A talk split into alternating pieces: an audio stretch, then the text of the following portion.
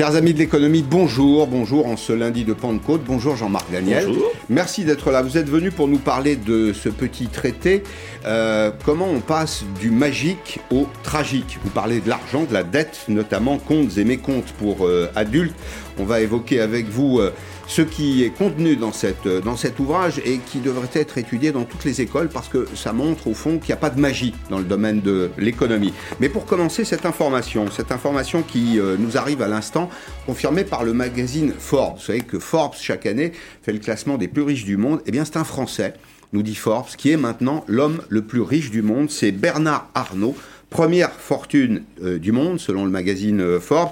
Alors il y a un effet mécanique, c'est lié simplement au fait que euh, ces actions, euh, son portefeuille d'actions, et c'est un portefeuille de marque extrêmement large, a pris beaucoup de valeur.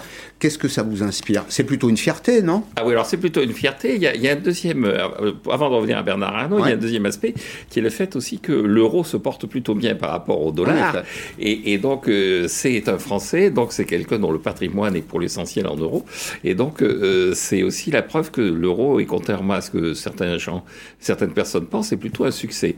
Mais le fait que ce soit un Français qui soit dans la, euh, en tête est effectivement une source de fierté parce que c'est une fortune qui a été une fortune euh, constituée. C'est-à-dire, il y a un côté héritier chez Bernard Arnault, mais il y a aussi un côté méritocratique. Il a fait euh, une grande école, il est polytechnicien, et puis il a constitué une entreprise à partir d'un certain nombre de, de réorganisations. Il a pris des entreprises en difficulté comme Boussac, il les a réorganisées, reconsolidées, remises en ordre. Et, et en plus, il est dans des secteurs qui sont des secteurs qui sont pas uniquement euh, les start-up californiennes, les nouvelles technologies, c'est véritablement des entreprises Avec des actifs avec des solides. actifs Ouais. solides, avec Ouais. euh, Sérieux. euh, du concret et du solide. des grandes marques. C'est vrai que Bernard Arnault commence en bénéficiant d'un petit coup de pouce. hein.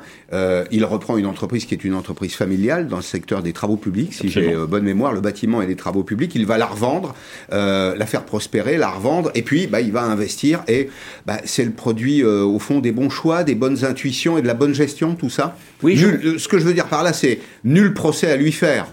Non, non, nul procès à lui faire. Ce que je trouve intéressant aussi, c'est que dans les gens qui sont entrés parmi les, les, les plus fortunés, les, les 500 plus grosses fortunes, il y a euh, le, le, le, le directeur général de Moderna, il y a des gens comme ça. Et, et on s'aperçoit que c'est beaucoup des ingénieurs issus euh, de centrales, de polytechniques, Des mines. des mines. Ce Ouais, sont donc, ouais. donc on a un, un tissu d'ingénieurs et une formation d'ingénieurs de très haut niveau. Et je crois que la France euh, ignore ça. C'est-à-dire la France est persuadée que tout doit se passer à Harvard, à Yale, que c'est là qu'il faut aller, que le classement de Shanghai ayant définitivement arrêté les choses, nous sommes définitivement en train de couler. Pas du tout. Pas du tout, c'est le contraire. Pas du tout, c'est le Ouais, contraire. c'est ça, les bons produits français s'exportent bien. Bien. On va entendre dans les heures qui viennent le chant des pleureuses, vous pensez? Des gens qui vont nous dire probablement, je le devine par avance, hein, il a gagné beaucoup d'argent, il est très riche, il faut lui faire payer des impôts. C'est plus que des pleureuses, c'est des envieux, c'est des gens qui vont se précipiter en disant mais il faut qu'il rende gorge.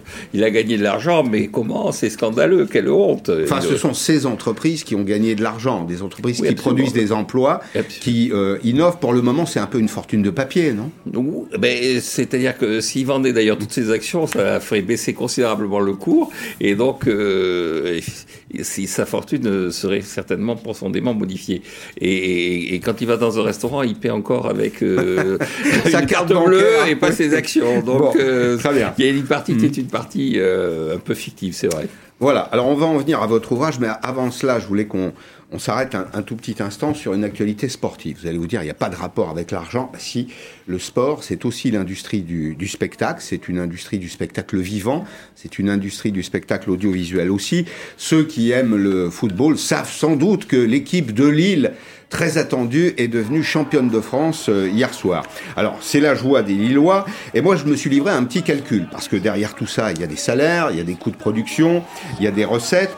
J'ai fait le calcul suivant, et c'est un calcul sur la rentabilité de l'argent euh, qui est investi. Lille termine le championnat de France avec 83 points, champion de France, donc 147 millions d'euros de budget théorique. Pourquoi je dis théorique Parce que cette année, vous savez qu'il y a moins de droits télé, il y a moins de recettes billetterie par définition puisque les stades sont vides, mais ça fait que le coût d'acquisition d'un point pour Lille, vous voyez, 83 points, 147 millions d'euros. Le coût d'acquisition est de 1,8 million d'euros. Ça intéresse les économistes parce que c'est l'efficacité de la dépense en quelque sorte.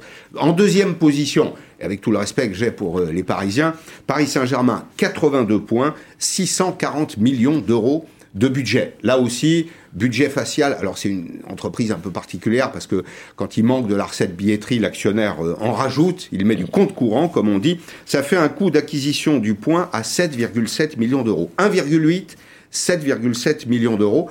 Ça montre que l'argent est une condition euh, nécessaire, mais c'est pas suffisant. Il faut aussi qu'il y, ait du talent. La vraie question que l'on est en train de se poser, c'est euh, que cherche juste l'actionnaire du Paris Saint-Germain? C'est-à-dire, euh, euh, manifestement, il investit beaucoup plus que le, les propriétaires. Il perd beaucoup plus qu'il gagne. Qu'il gagne par rapport aux gens de l'île. Donc, qu'est-ce qu'il cherche par ailleurs? S'il accepte ce type de perte, c'est qu'il doit avoir une compensation ailleurs. Je ne sais pas il y a un prix caché quelque part. Oui, probablement. je, pense. L'organisation de la Coupe du Monde, oh. euh, la volonté probablement de mettre en œuvre des politiques de soft diplomatie, c'est-à-dire d'exister dans la mondialisation. C'est souvent la logique des petits territoires, des petits territoires très riches qui ont besoin, dans un monde de géants, d'exister, donc qui achètent des chaînes de télévision, des clubs de football. Exactement. Moi qui suis bordelais, euh, j'assiste avec une certaine tristesse au déconvenu des Girondins de Bordeaux. Et il y a un certain nombre de gens qui disent mais ça devrait bien se terminer parce que Bordeaux c'est aussi une marque. Et acheter le club de foot, c'est aussi acheter le club d'une référence mondialement connue qu'est Bordeaux. C'est vrai. Vous dites Bordeaux partout dans le monde, les gens savent ce que c'est. Savent ce que c'est. Bien, Jean-Marc Daniel, votre traité, il était une fois l'argent magique, comptes et mécomptes pour adultes, mais je le mets entre les mains des plus jeunes, y compris des étudiants. C'est publié au Cherche Midi. Des Français qui sont globalement fâchés avec l'économie, des Français qui sont parfois crédules, euh, qui pensent par exemple qu'il existe des caisses euh, réservées, un trésor caché sous le lit éventuellement pour payer euh, la dette. Et à ces Français, vous dites la chose suivante, et j'ai besoin de quelques mots d'explication, l'annulation des dettes, puisque c'est le grand sujet on continue de le commenter aujourd'hui, l'annulation des dettes publiques en tout cas ne sera ni réaliste ni souhaitable. Et vous ajoutez, c'est là où j'ai besoin d'explications, ni rentable. Oui, pourquoi Je dis ça? Parce qu'en fait, quand on regarde les dettes que euh, l'État français a contractées, il y a deux grands blocs euh, de gens qui ont prêté à l'État, enfin qui sont détenteurs de ces dettes, même s'il y en a certains qui n'ont pas prêté directement à l'État à savoir en l'occurrence la Banque centrale, c'est-à-dire la Banque centrale est le premier créancier de l'État. Et donc elle détient hmm. maintenant 20% de la dette publique française, euh, la Banque de France. Et euh, si on annulait cette dette, on pourrait considérer que ça allégerait euh, une des contraintes qui pèsent sur l'État. Quelles sont les contraintes qui pèsent sur l'État? C'est pas le remboursement de la dette, contrairement à ce qu'on nous dit, parce que quand une dette arrive à échéance, immédiatement elle est replacée. C'est ça. On fait rouler la dette, la dette est perpétuelle de facto. Donc ce qui pèse sur les charges, sur, sur les épaules de l'État, c'est ce qu'on appelle la charge, c'est-à-dire le versement d'intérêts. Or chaque fois que l'État verse des intérêts à la Banque centrale, la mmh. Banque centrale les lui rend. Donc une dette qui est détenue par la Banque centrale est déjà gratuite. Donc, quel intérêt de l'annuler si on n'a pas à la renouveler, puisque de toute façon, elle, est, elle roule Et quel est l'intérêt de l'annuler si de toute façon, elle coûte rien? Quant à celle qui est détenue par des particuliers, par des institutions, il ne faut pas se faire d'illusions. Si vous les volez une fois, au coup d'après, quand vous allez revenir devant eux, ils vont vous dire écoutez, vous m'avez spolié avec un intérêt à 1%, maintenant je vais réclamer 2, 3, 4%.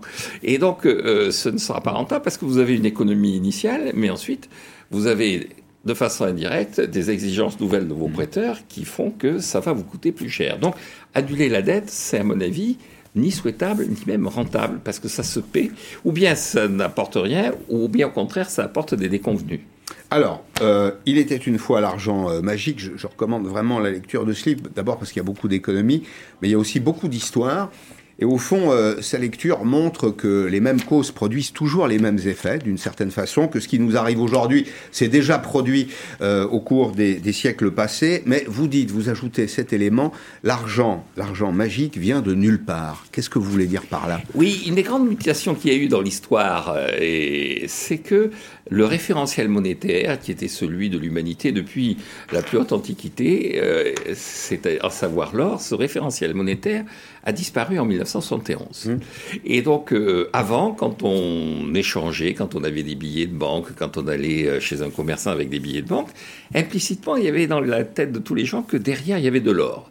Alors, avoir de l'or, comme le disait euh, le président Johnson à De Gaulle quand il réclamait des lingots d'or euh, en échange mhm. des dollars accumulés par euh, la France grâce à son commerce extérieur, Johnson lui disait, vous savez, l'or, ça ne sert à rien, et si jamais il y a une vraie crise, c'est pas ça qui vous permettra de survivre, parce que ça ne se mange pas. Donc, ça ne sert à rien. Mais c'est vrai. Mais symboliquement, il y avait mhm. quelque chose. Depuis 1971, les Américains ont dit, mais puisque ça se mange pas, puisque ça sert à rien, mhm. puisque ça coûte cher de le conserver dans des coffres auxquels on est obligé de consacrer des sommes d'entretien colossales, débarrassons-nous de l'or. Et donc, qu'est-ce qui se passe à l'heure actuelle quand vous allez euh, chez un banquier, que vous obtenez la possibilité d'avoir un crédit, mhm. votre compte en banque augmente, votre pouvoir d'achat augmente. Le banquier vous donne les moyens de dépenser plus. Il a en échange une exigence, il faudra rembourser. Bien sûr. Mais ce qu'il vous met sur votre compte en banque n'existait pas avant qu'il ne l'inscrive sur votre compte en banque. C'est-à-dire que le ah, ça existait dans son bilan. Non, pas encore. Il le crée. Il le, crée. ex nihilo. Il augmente son bilan. À l'actif, il met le fait que vous allez le rembourser. Et au passif, il vous donne une capacité de dépense. Enfin, il a quand même une partie de l'argent qu'il vous prête. Au moins une partie. Il en a une partie. C'est les, euh, les, les, accords de Bâle, notamment. Il est euh, obligé d'avoir des fonds propres. Il est obligé de respecter un certain nombre de règles prudentielles. Mais il prête sur la base en partie sur la base d'argent qu'il crée ex nihilo. D'où l'intérêt d'ailleurs d'avoir confiance. La confiance, le lien, le lien entre les deux, finalement, c'est euh, la confiance que l'un, que le créancier place dans le débiteur. Si, cette, si la confiance disparaît, il n'y a plus d'économie. Il n'y a plus d'économie possible. Et, c'est ce que je, je, cite euh, Maurice Allais qui dit en fait, on crée un droit, un droit de dépense. La question est de savoir si c'est un vrai ou un faux droit. Et c'est un vrai droit si celui à qui l'on prête créer de la richesse derrière. C'est-à-dire, si vous prêtez à un entrepreneur qui va créer une entreprise, qui va mobiliser du travail, à ce moment-là, c'est un vrai droit. Si vous prêtez à un État qui va distribuer euh, de l'argent en disant c'est quoi qu'il en coûte, rassurez-vous, vous n'avez pas besoin de travailler, euh, euh, allez-y, dépensez. à ce moment-là, c'est mm. un faux droit. Mm-hmm. Alors, dans votre livre, vous reprenez des, épisodes de notre histoire. c'est un peu une histoire de l'argent magique aussi, parce qu'il y a eu de nombreux épisodes, comme je l'indiquais tout à l'heure. Vous racontez donc quelques-uns de ces épisodes, notamment les manipulations, parce qu'on est au, au fond, ce que vous dites là, c'est que ce qu'on fait aujourd'hui, c'est de la manipulation. Absolument. Hein et vous racontez notamment euh, l'histoire de Philippe IV le, le Bel. Philippe le Bel qui dévalue la monnaie. Alors, autre temps, euh, autre mœurs, si je puis dire. Voilà, c'est ce monsieur, roi de France, avec euh, une épée, comme toujours, symbole de la guerre, symbole de la puissance. Mais il fait des choses en douce. Par exemple, il va dévaluer la monnaie en réduisant la quantité de métal dans les, euh, dans les pièces qui sont utilisées chaque jour au royaume de France, et ça aura des conséquences fâcheuses pour lui, pour lui et pour le pays. Et pour le pays, c'est-à-dire qu'à à, l'époque, il y a cette contrainte physique qui est qu'il faut avoir de l'or. Et donc, euh, cette contrainte dont on a senti qu'il fallait se débarrasser d'une façon ou d'une autre. Lui, pour s'en débarrasser, la seule façon qu'il a, c'est de dire, vous savez, avec euh, un kilo d'or, avant je faisais 100 pièces, maintenant je vais faire 200 pièces. Mais elles ont la même valeur faciale. C'est toujours, euh, chaque pièce représente la même valeur. Alors, les conséquences, c'est que, d'abord, c'est assez amusant, parce que Dante, qui le décrit dans sa, divine comédie, ne le cite pas. Et pourquoi il ne le cite pas? Parce que la punition du faux monnayeur au Moyen Âge, c'est d'être effacé de l'histoire.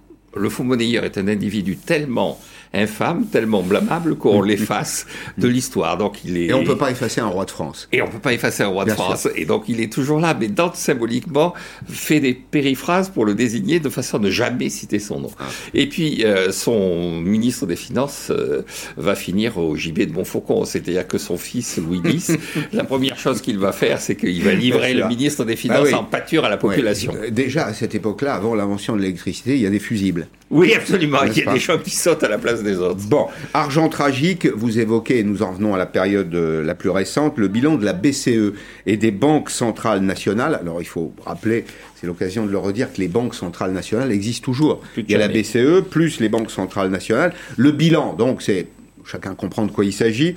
En 2000, c'était 800 milliards d'euros. En 2020, c'est 4670 milliards d'euros. Donc vous avez la gentillesse de nous offrir le multiple, c'est 5,8. Et vous nous dites qu'en même temps, la masse monétaire n'a été multipliée que par 2,4. Comment on explique Quelles sont les conséquences de l'écart entre les deux? Ce qu'il faut bien voir, est ce que les gens comprennent d'ailleurs, c'est que on nous a dit, euh, on inonde de liquidités, ça tourne. C'est comme ça que ça se passe aujourd'hui. Ça, voilà. se passe, voilà, ça se passe. Ça Mais en, pratique, dans notre vie quotidienne, euh, vous et moi, notre compte courant n'a pas été augmenté du il fait. n'a pas augmenté du tout. Du, tout. Et, même il y a un certain nombre de gens qui disent, euh, mais mon pouvoir d'achat recule au fur et à mesure que cette banque centrale crée de la monnaie. Mm. Alors en fait, ce que fait la banque centrale, c'est que elle, elle, absorbe une partie du bilan des banques, elle absorbe donc de ces banques commerciales qui vous font crédit, qui sont tout, ça se fait sur des livres. Hein. Sur des livres. C'est totalement, c'est totalement théorique tout ce qu'on raconte. Théorique. Heureusement d'ailleurs. Oui, totalement sur des sur des lignes informatiques. Tout ça est totalement dématérialisé. Et, et donc euh, la banque centrale, elle, son interlocuteur, c'est la banque commerciale qui est notre interlocuteur à nous. Hmm. Et donc euh, la banque commerciale, elle a utilisé toutes ses disponibilités pour changer la nature euh, de, de, son bilan. C'est-à-dire, elle a dit à la banque centrale, c'est vous qui êtes désormais être porteur de toutes les créances pourries, de toutes les, vous allez devenir une sorte de bad bank. Mais nous on le voit pas. Une structure de défaisance. De, défaisance. Mais nous on ne le hmm. voit pas. Et donc euh, il y a une espèce de déconnexion entre le discours sur le thème, il y a énormément de liquidités, allez-y, il y a aucun problème, et une réalité qui est que au quotidien, la population ne voit pas ces liquidités mm. et les États aussi ne voient pas ces liquidités. Donc quand mes enfants me disent que l'économie aujourd'hui c'est un jeu de papier, ils ont raison. En partie en partie. Et comme tous les jeux de papier, c'est un jeu de papier qui repose encore une fois sur la confiance. Et, ce que je dis, c'est que le, à un moment donné, euh, dans le livre, je cite un économiste du 19e siècle, qui était Michel Chevalier, qui était le, professeur au Collège de France, le, Philippe Aguillon de l'époque, pour ceux qui euh, euh, connaissent le Collège de France. Pour ceux qui l'ont vu ce matin sur LCI. Voilà, par exemple. À 8h15. par exemple. Et donc, Michel Chevalier disait, le grand danger de l'économie, c'est qu'on confonde économie et alchimie qu'on croit que on peut fabriquer de l'or, que le véritable enjeu c'est de fabriquer de l'or, de trouver un moyen de contourner la contrainte imposée par l'or, de multiplier cet argent magique, alors que le véritable enjeu de l'économie c'est de travailler. Le message de mon livre c'est il faut travailler. Il faut produire de la richesse pour ensuite éventuellement la partager Absolument. Et, rembourser ses, dettes. Alors, le monde n'en prend pas le chemin, si je puis dire, euh, puisque dans votre livre, vous reprenez les éléments, les deux éléments qui concernent le PIB et la dette, non pas en mm. France, mais dans le monde. Et on voit que la, la tendance, elle est quand même pas très bonne. Ça, pose de nombreuses questions. Euh, ça alimente, euh, au fond, les doutes aujourd'hui dans, l'économie. Il y a une forme de complotisme économique qui existe aujourd'hui. Des gens qui vous disent, mais tout ça n'existe pas, comme on vient de le, euh, souligner. Tout ça, c'est du papier, c'est un peu évanescent et ça s'effondrera un jour. Et vous dites, voilà, le PIB monde, c'est retenez ces chiffres-là, autour de 80 000 milliards de dollars. La dette monde, c'est 184 000 milliards de dollars, dont 60% est de la dette publique. Bon, la question que je vous pose, euh, Jean-Marc Daniel, c'est qu'à la fin, il faut quand même qu'il y ait quelqu'un qui paye. Qui ça peut être? Alors, il y, a toujours quelqu'un qui va payer. Alors, la façon de faire payer les gens est très diverse. La première façon, la plus simple, celle à laquelle on pense, c'est d'augmenter les impôts. Pour essayer de rembourser la dette publique, les États ont besoin de dégager des excédents budgétaires, donc on baisse les dépenses, on augmente les impôts.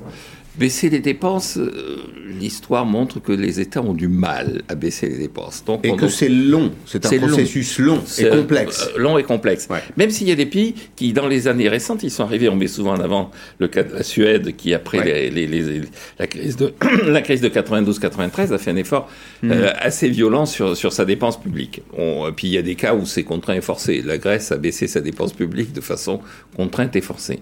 Mais donc la première façon, c'est d'augmenter les impôts et et là, tout le monde perd. Quand on augmente les impôts, il ne faut pas se faire d'illusions. On perd. La deuxième façon, c'est l'inflation. Donc, euh, alors pourquoi est-ce que... Laissons-la de côté parce qu'on va y venir juste après, parce que précisément on est dans, l'inflation. Et puis, y a-t-il une troisième voie? Et puis la troisième voie, c'est les annulations de dettes. C'est-à-dire, on dit aux gens... ça, on, l'a vu, ça marche pas. Ça marche pas non plus. marche pas. Et donc, la, la, bonne solution, à mon avis, c'est de baisser les dépenses, de retrouver la sagesse de baisser les dépenses. Mais c'est un effort long, ce qui fait que le plus tôt on commence, le mieux ça vaut.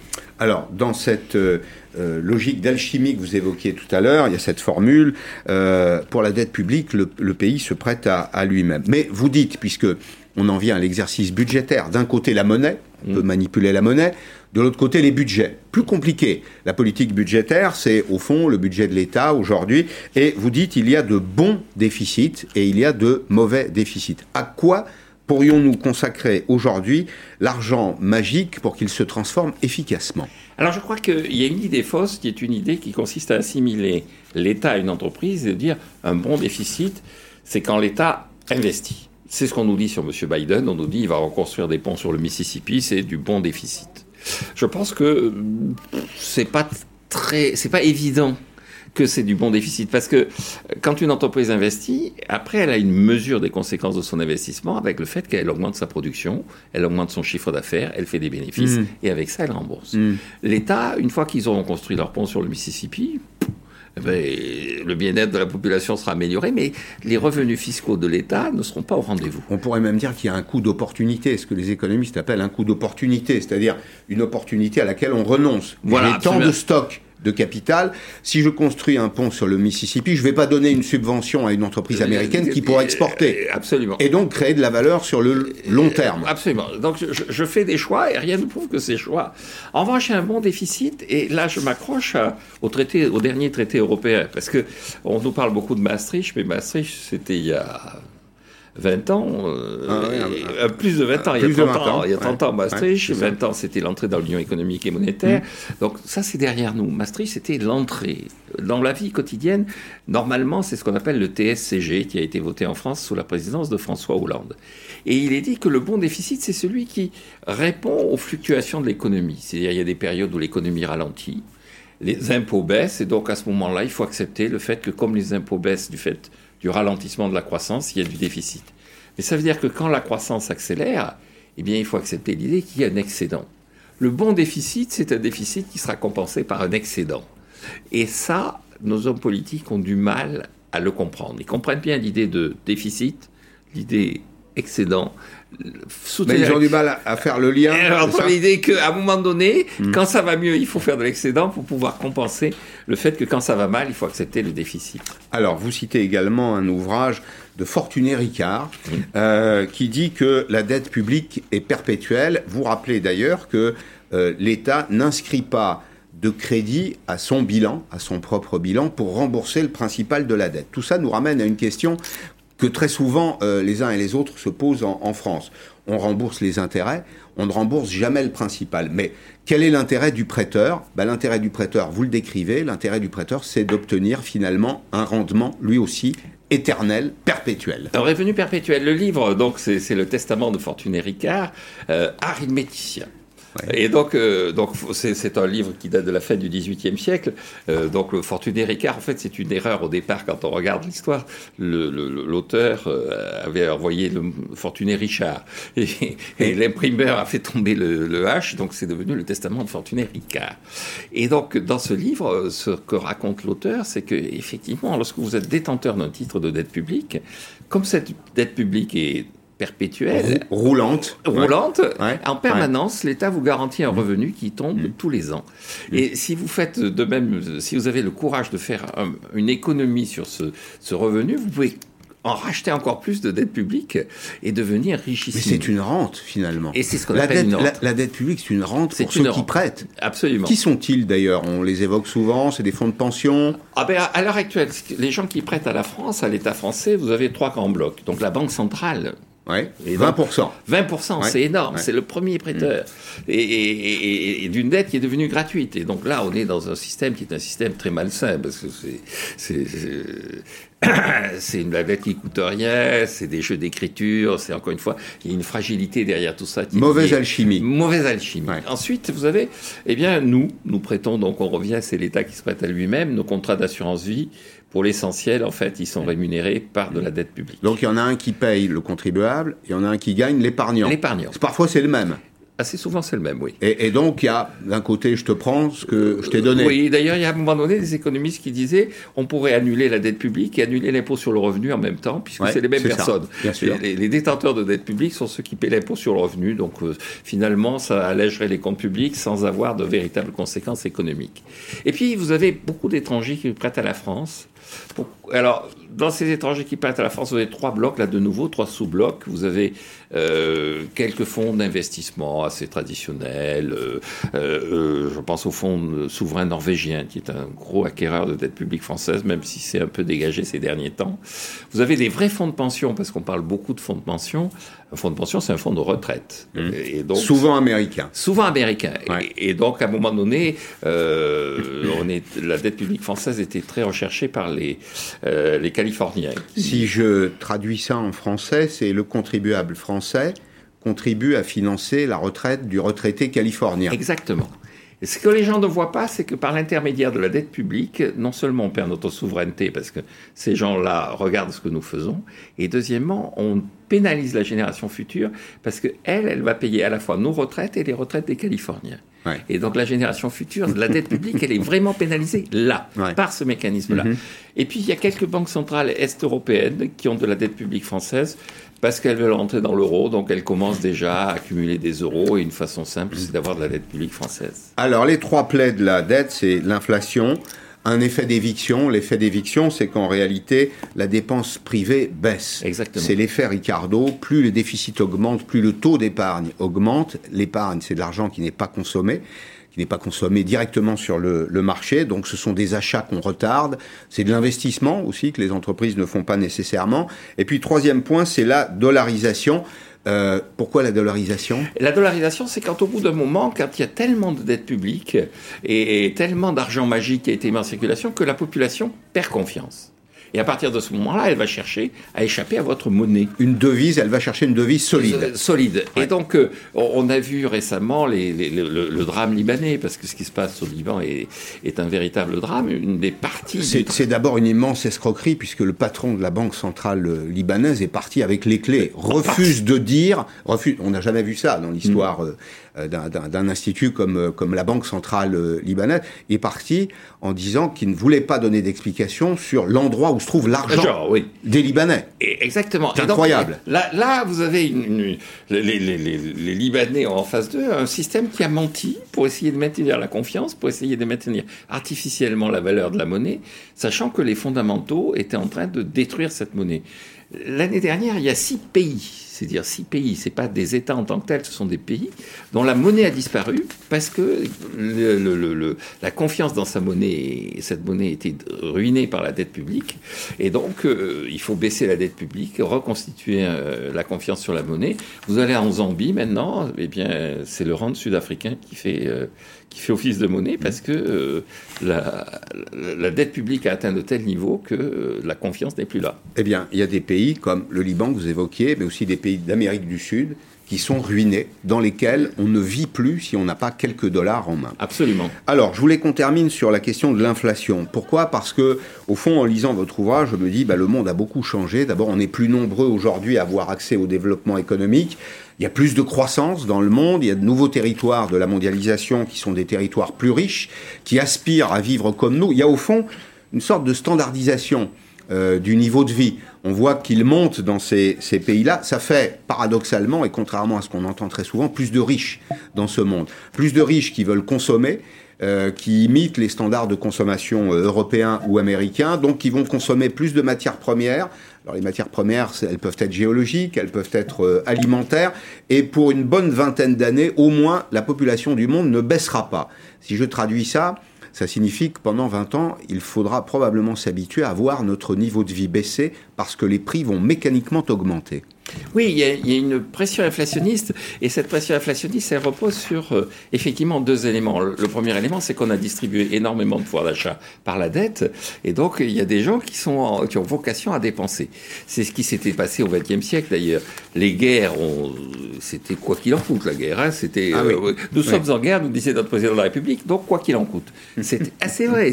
Et donc au, prix, euh, au, 19, au 19e siècle, les prix étaient stables, mais au XXe siècle, les prix en France ont été multipliés par plus de 2500. Donc c'est colossal. Donc vous avez cette pression qui est liée à la dette, et en face, effectivement, vous avez euh, une pression qui est liée au fait que vous avez de plus en plus de bouches à nourrir, de plus en plus de gens à équiper, de plus en plus de demandes qui s'expriment face à une offre qui, sur certains produits, va euh, se limiter. Alors la seule possibilité pour éviter l'inflation, c'est qu'il y ait un progrès technique tel qu'on utilise avec beaucoup plus d'efficacité. Moins de ressources rares. Voilà, moins les ressources rares. Ou qu'on les utilise avec plus d'efficacité. Absolument. Bon, puis il y a une troisième option, c'est qu'on fasse moins d'enfants. Alors ça, mais ça c'est pas le cas en France. Non, mais c'est ce qui se passe au niveau mondial. Il y, y, a des pays dont la population continue, commence à diminuer, continue pour le Japon, ça fait un petit moment, mais ce qui est spectaculaire, c'est que des pays comme l'Italie, dont la tradition était plutôt une tradition d'avoir une, une, population en forte croissance, voient leur population en ce moment reculer. Merci Jean-Marc Daniel, merci d'être venu dans, dans, Periscope. On va se séparer pour quelques minutes et puis euh, j'accueillerai Jean-Louis Chilansky, euh, qui est euh, le patron des industries du pétrole en France. Pourquoi? Parce qu'il y a un vrai problème dans les raffineries le monde roule de moins en moins au, pétrole et euh, nous dirons deux mots également de euh, vacances avec le Club Med. Le, patron, le directeur général des ventes Europe-Afrique sera avec nous. Pourquoi? Parce que le Club Med, le Club Med va euh, exiger de ces GM, vous savez ce que c'est qu'un GM gentiment, hein, un test Covid négatif ou une attestation de, de vaccination, c'est-à-dire quelque chose qui ressemble à un pass sanitaire. À tout de suite.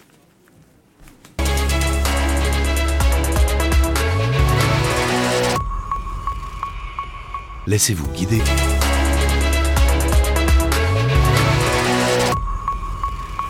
Dans un petit instant, j'évoque euh, l'avenir des hydrocarbures, leur prix aussi, avec euh, Jean-Louis Chilansky, c'est l'ancien président de l'UFIP, l'Union française des industries du pétrole. Mais pour commencer, un air de vacances, pour vous dire que le Club Med va exiger de CGM, de ses gentils membres, cet été, soit un test Covid négatif, soit une attestation de, vaccination. C'est une affaire de responsabilité, dit le patron Henri Giscard d'Estaing. C'est euh, la même procédure que pour les compagnies aériennes. Le Club Med a vu son activité reculer de 60% pendant euh, la période du Covid. Nous sommes avec Gino Andreetta, c'est le directeur général des euh, resorts, alors des villages si vous préférez, Europe-Afrique. Bonjour monsieur, merci d'être euh, avec nous. Je préfère le bon français au mauvais franglais. Est-ce que vos clients réclament ce, ce semblant de passe sanitaire? Quand on vous appelle pour réserver, est-ce que les clients vous demandent est-ce que tout le monde sera vacciné? Alors, les clients, bien sûr, se renseignent sur nos protocoles, et nos protocoles sont très très clairs. C'est tout un protocole qui se nomme Ensemble en sécurité, qui a été conçu et mis en œuvre pour offrir, bien sûr, à nos clients l'environnement le plus sûr possible pour qu'ils puissent profiter l'esprit libre de leurs vacances en famille. Et mmh. c'est ce qui s'est passé ce week-end. Donc, euh, ils se renseignent et sont très heureux de savoir que nous prenons toutes les mesures nécessaires pour pouvoir euh, qu'ils puissent passer des vacances absolument merveilleuses en toute sécurité. Mais alors, ça peut être euh, perçu soit comme un obstacle, au fond, c'est ce qu'un économiste appellerait une friction à l'entrée du marché. Il faut faire quelque chose avant d'accéder au marché. Soit ça peut être euh, conçu et ressenti comme un acte d'encouragement. Est-ce que c'est le cas? Je pense que c'est plutôt un acte d'encouragement. Ce que je peux vous dire, c'est que plus de 99% de nos clients qui nous ont rejoints ce week-end. C'est plus de 1300 personnes étaient très heureuses de simplement présenter leurs documents euh, de tests négatifs PCR ou antigéniques ou leur certificat de vaccination. Ça les rassure et je pense que c'est notre rôle, notre responsabilité de pouvoir protéger nos clients et leurs familles et nos équipes, il ne faut pas oublier dans ce cas. Dites-moi juste deux questions euh, rapides. Les réservations, puisque vous évoquez le nombre de clients que vous avez euh, eu au téléphone, j'imagine, ou dans vos agences ce, week-end, euh, les, les, quantités de réservations. Est-ce que les, est-ce que les Français, est-ce que vos clients français et internationaux réservent déjà massivement? Est-ce qu'il y a une ruée sur les réservations? Alors, je peux, ce que je peux vous préciser, c'est que les tendances des cinq dernières semaines sont extrêmement encourageantes. Et si on les compare à 2019 sur la même période, eh bien, elles sont en hausse, bien que nous n'avons pas, nous ne pourrons pas récupérer, euh, puisque nos resorts à la montagne étaient fermés cet hiver, nous ne pourrons pas récupérer ce type de réservation. Donc, très encourageant pour l'instant sur la France et l'Europe. Il est vrai qu'en Chine, eh bien, tout se passe pour le mieux, car ils sont en croissance massive. Et le marché américain, lui, reprend toute sa confiance et nos ventes sont supérieures à 2019, à la même période pour le marché américain. Bon, pardonnez-moi, je vais vous parler d'argent. Est-ce que vous faites un petit effort pour séduire à nouveau vos clients, pour les regagner Vous n'avez pas augmenté vos prix, est-ce que vous les avez baissés? Je peux vous dire que ce qui est important, c'est toujours d'avoir le bon rapport qualité-sécurité-prix. Ah et je peux vous dire que cet été, ben, ce sera le meilleur rapport qualité-sécurité-prix. Vous signalez également, peut-être vous ne le saviez pas, mais les enfants de moins de 6 ans sont gratuits, les enfants de moins de 11 ans ont une réduction de 50%, nous avons des offres spécifiques, bien sûr, pour euh, les adolescents. Nous avons une offre longue durée également, parce que nous sommes aperçus que nous avons énormément de personnes qui viennent en famille, mais qui doivent continuer de télétravailler. Et donc, le Club Med, c'est aussi un endroit où on peut télétravailler dans, un, dans, une ambiance fantastique et dans des lieux merveilleux.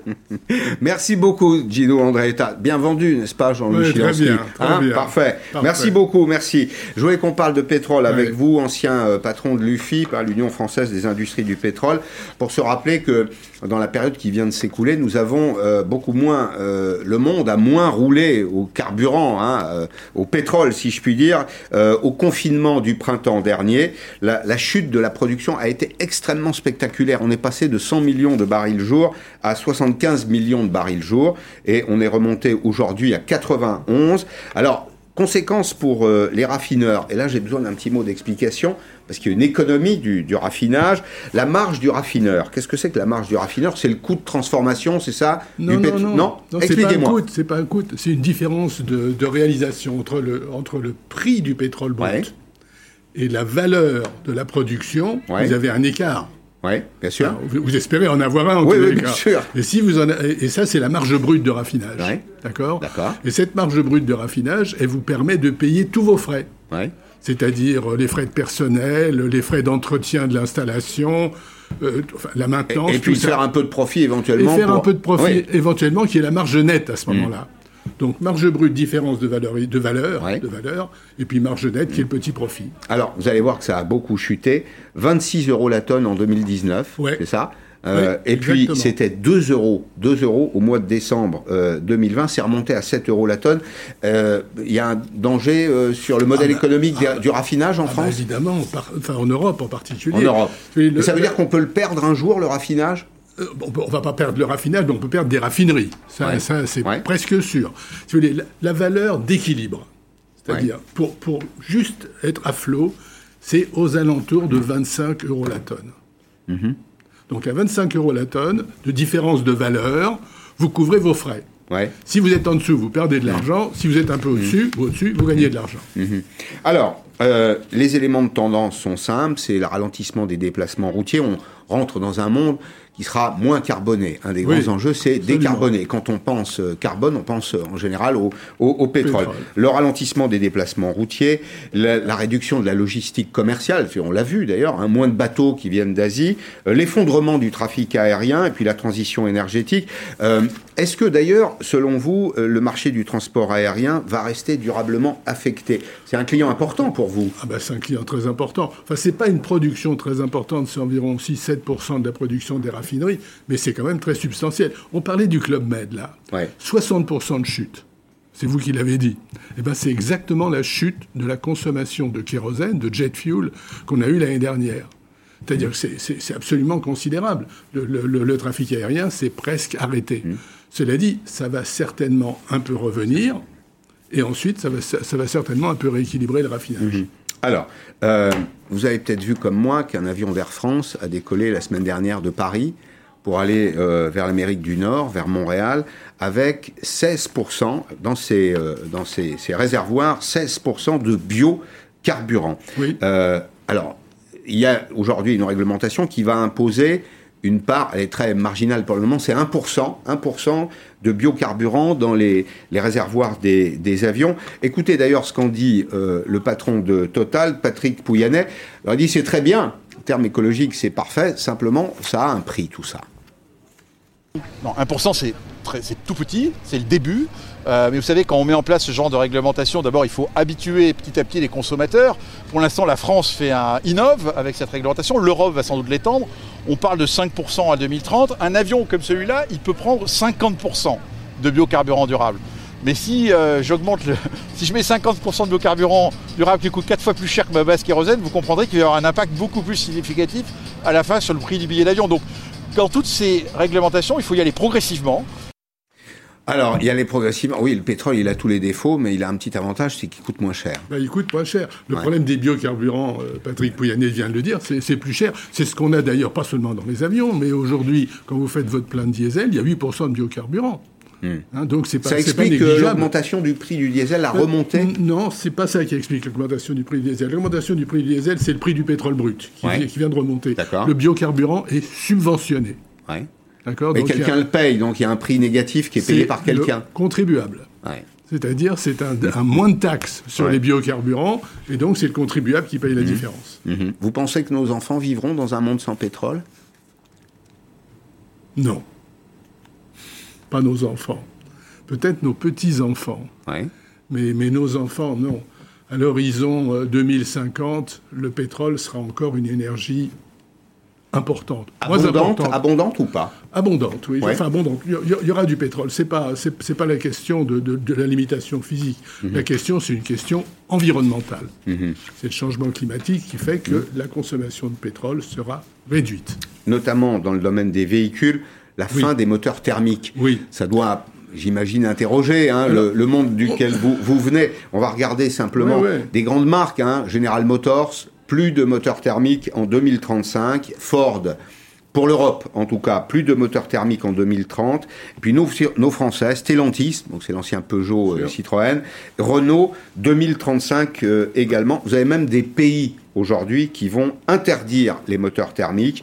Royaume-Uni, Danemark, Pays-Bas, Suède, Slovénie. Vous avez des villes avant cela dans lesquelles il sera impossible de rouler. Ils vont d'abord interdire à la vente. Ouais. Hein, parce que hein, une voiture, ça dure quand même quelques années. Ouais. Hein, oui, c'est ça. Donc, euh, quand vous commencez à interdire à la vente, effectivement, vous avez un certain mhm. délai.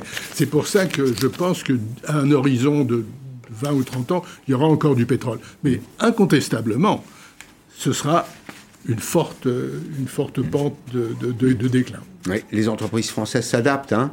Euh, Pouyanné, ah chez Total, dit en substance, ah euh, en 2050, le pétrole qui était notre vie, ben Ce sera la moitié de nos affaires seulement. exactement. Ah. Ben, mais ça, il n'y a, pas que Total. Effectivement, toutes les compagnies pétrolières sont en train de se transformer en devenant des compagnies énergétiques mmh. Mmh. pour fournir de l'énergie à, une consommation qui en aura besoin. Alors, on va rejoindre, puisque c'était l'information du, du, jour, euh, on va rejoindre euh, Dominique Bussot, qui est le, patron de Forbes France.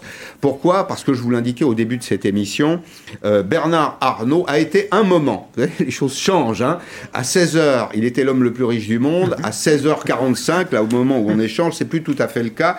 Bonjour Dominique Bussot, merci d'être avec nous. Vous êtes venu nous, nous rendre visite dans Periscope il y a maintenant quelques semaines. Alors j'explique, hein, à 16h, vous annoncez Bernard Arnault, le patron de LVMH, un Français, l'homme le plus riche du monde. C'était lié à l'ouverture des cours. Et puis, finalement, Jeff Bezos est repassé devant. Expliquez-nous ce qui s'est passé.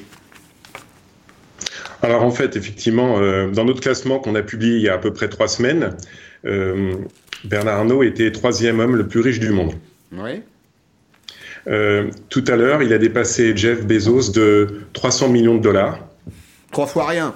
Donc on va dire que c'est très proche hein, entre l'un et l'autre. Vraiment, ça se joue dans un moussoir de poche. Euh, il y a eu trois raisons principales pour lesquelles euh, Bernard Arnault est passé quelques minutes. Il va peut-être le repasser ce soir. On ne sait pas encore. Euh, homme le plus riche du monde. C'est d'une part, c'est que la valorisation des boîtes de luxe, des sociétés de luxe, n'a rien à envier au Gafa. Mm-hmm. D'autre part, il y a eu l'intégration de Tiffany, qui maintenant rentre pleinement dans les comptes. Ça commence à bien fonctionner. Alors c'est la grande marque américaine, hein, Tiffany. Voilà. C'est une grande marque américaine euh, qui est probablement ce qui se fait de, plus luxueux dans, le domaine des accessoires, de la bijouterie aux États-Unis. Exactement. Et dernier élément qui est assez important et qui est en rapport avec le contexte, c'est que sur le premier trimestre 2021, les ventes en ligne du groupe a carrément explosé. Ouais, d'accord. Et puis il y a un. Donc le cours a, il y, a un autre élément qu'évoquait tout à l'heure euh, euh, Jean-Marc Daniel, qui était mon, mon invité, c'est la, la, valeur relative de la monnaie, puisqu'une grande partie de la, la, fortune de Bernard Arnault, alors quand je parle de fortune, hein, évidemment, c'est pas un jugement de valeur, c'est-à-dire son capital, son patrimoine, le patrimoine des entreprises de son groupe est évalué en grande partie en euros. Et donc, il faut ajouter à tous les éléments que vous venez de, euh, de décrire la valeur relative de la monnaie qui peut, à un moment ou à un autre, gonfler alors c'est très artificiel, mais c'est comme ça, hein, c'est la valorisation des monnaies, euh, le patrimoine euh, de tel ou tel. Et donc Bezos, dollar, Bernard Arnault, en partie en, euros, ça peut jouer aussi. Exactement. Donc, euh, il se peut que dans les prochains jours, voire les prochaines semaines, il y a, des chassés croisés quasi permanents. Après, s'il se passe quelque chose d'important, soit sur Amazon, soit au groupe LVMH, il y aura peut-être une plus grosse différence, mais on peut dire qu'à ce niveau-là, parce qu'on parle de 186 milliards de dollars, quelques centaines de millions de dollars, c'est rien, quoi. Donc, ils sont dans un moussoir de poche. Bon. Merci beaucoup, Dominique Busseau, PDG de Forbes France. Je vous rappelle cette information. Donc, au début de l'émission, à 16h, Bernard Arnault était virtuellement, bien sûr, puisque c'est une fortune d'action pour le moment n'a pas l'intention de les vendre. L'homme le plus riche du monde, il est repassé à la deuxième position derrière euh, Jeff Bezos. Au fond, Jean-Louis Chilansky, vous qui avez vécu dans le monde des entreprises toute votre vie, c'est plutôt une bonne nouvelle, non Qu'on est euh, en France, un tout petit pays, 1% de la population du monde, 1%, le type qui a le mieux réussi 1% de la consommation mondiale de pétrole. De surcroît. Oui, non, mais pour, pour, pour la France, c'est une nouvelle formidable. Ça veut dire que euh, Bernard Arnault a hissé une entreprise française au tout premier plan des entreprises mondiales. Hmm. Et ça, ça fait un petit moment que ce n'était pas arrivé, si, si c'est jamais arrivé. Hmm. Donc c'est une nouvelle formidable pour le pays. Quand on fait le tour d'ailleurs des valeurs françaises, c'est souvent le luxe, c'est la tradition. ça reflète le pays profond, c'est le patrimoine, ça, c'est la capacité à faire. Il y a derrière euh, des entreprises avec des savoir-faire, des ouvriers hautement qualifiés, c'est des revenus distribués, tout ça. Et la marque. Et la marque. La marque France et la marque Paris, qui sont très valorisées et dont Bernard Arnault a, enfin, qu'il a, utilisé de façon extrêmement intelligente. Merci beaucoup, merci d'être euh, venu nous expliquer les mouvements du pétrole, puis commenter avec moi cette, euh, cette actualité. Merci à vous tous de nous avoir suivis en ce lundi de Pentecôte en direct sur LCI. Je vous souhaite une très bonne soirée. J'ai vu Arlette Chabot il y a très peu de temps. Elle sera là dans 5 minutes. Je vous donne rendez-vous demain à 16h en direct sur LCI. À demain.